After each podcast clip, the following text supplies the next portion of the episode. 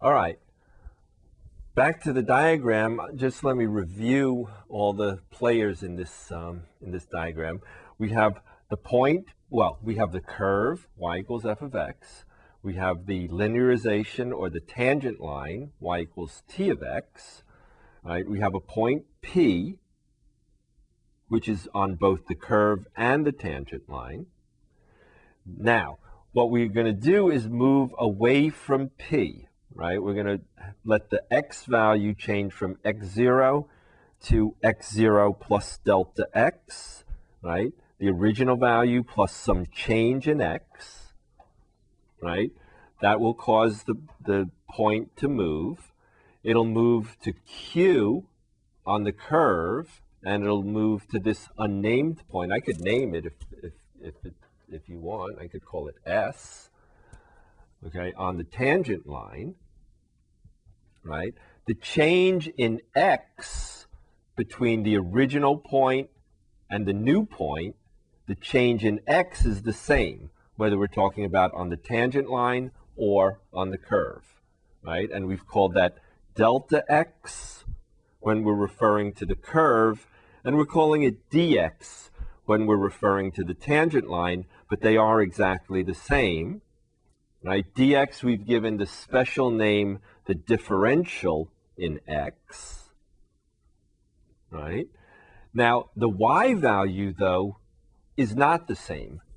The change in the y value on the tangent line is this amount. We've called that dy, the differential in y, right?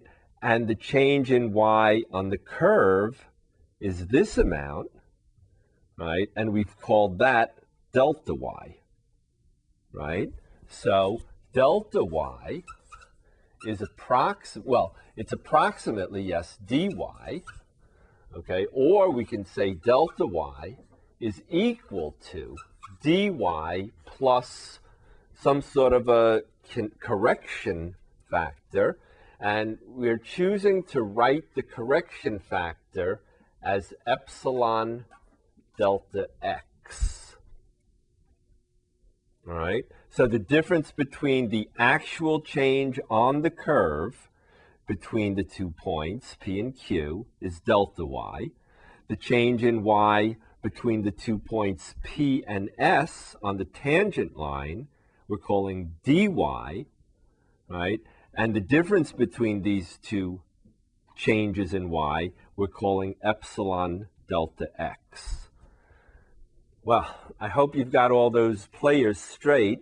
And now what we're going to do is see how, how this unfolds if we talk about a real example. So if we talk about y equals 3x squared plus x. Okay. Now this this example, this function is not in the textbook, right? This is a little bit easier. It's a simpler function than in the textbook. So if you had trouble following everything in the example in the text, um, if you take a look at this, it might be a little bit easier for you. All right, so this is the curve, 3x squared plus x. All right, so what is delta y? Delta y is, what is it? It's the change in y, right? So it's y of, or it's, I'll call it f of, x plus delta x minus f of x, right? The difference in the y's on the curve, all right? So this is what? it's 3 times x plus delta x square plus x plus delta x. Okay, now this, this should remind you of what? Remember when we were doing the derivative and we had what? By the limit definition, f of x plus delta x minus f of x, and then what? We divided. Remember we divided by what? right? Delta x, and then we what? Took a limit, right? Okay, so maybe you remember that, that stuff.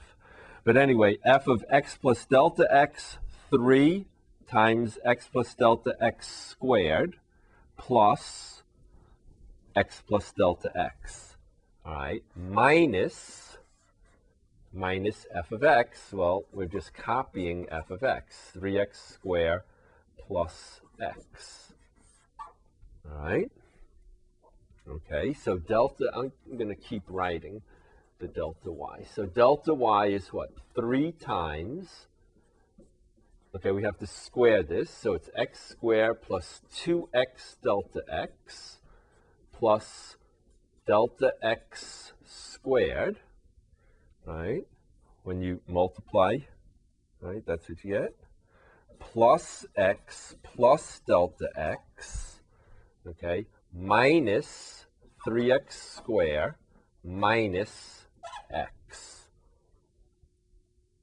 All right, so delta y is 3x squared plus 6x delta x, right, plus 3 times delta x squared plus x plus delta x minus 3x squared minus x. All right? So 3x squared minus 3x squared plus x and minus x. right? So delta y is equal to 6x delta x, right? That's this term, plus 3 delta x squared, that's this term, okay, plus delta x, that's this guy, and everything else is gone. All right? Let me leave a space there, okay, because I can compute dy very easily, right? dy is what? Do you remember? This is the differential in y, and that's what? the derivative dy dx times the differential in x dx. All right? What is the derivative of y with respect to x? Well, that's pretty easy. That's what? 6x plus 1 times dx. All right? So, if I compare delta y now to dy, okay, compare these two, right? Okay, do you see the 6x delta x and the 6x dx? Now remember, dx and delta x are the same, they are the same. So 6x dx, 6x delta x, plus dx plus delta x right? So what I can do is I can write this as, right, 6x delta x plus delta x plus 3 delta x squared. Okay, I can take this, right, and say that that is dy. Right? Okay, do you see that this is really the same as this if we realize that dx and delta x are the same? Okay, plus what? Plus 3 delta x squared. Okay, so this is what? dy plus 3 delta x times delta x, right? And since we originally said what? This is what, delta y. Since we originally said we were going to write delta y as dy plus epsilon times delta x, right? It's pretty easy to see that in this example, epsilon is just 3 times delta x. All right. And then, of course, if we don't go too far away with our second point, then what? Then delta x is very, very small. In fact, as delta x goes to zero, epsilon goes to zero. and delta y, the change in y on the curve, is just about dy, the change in y on the tangent line.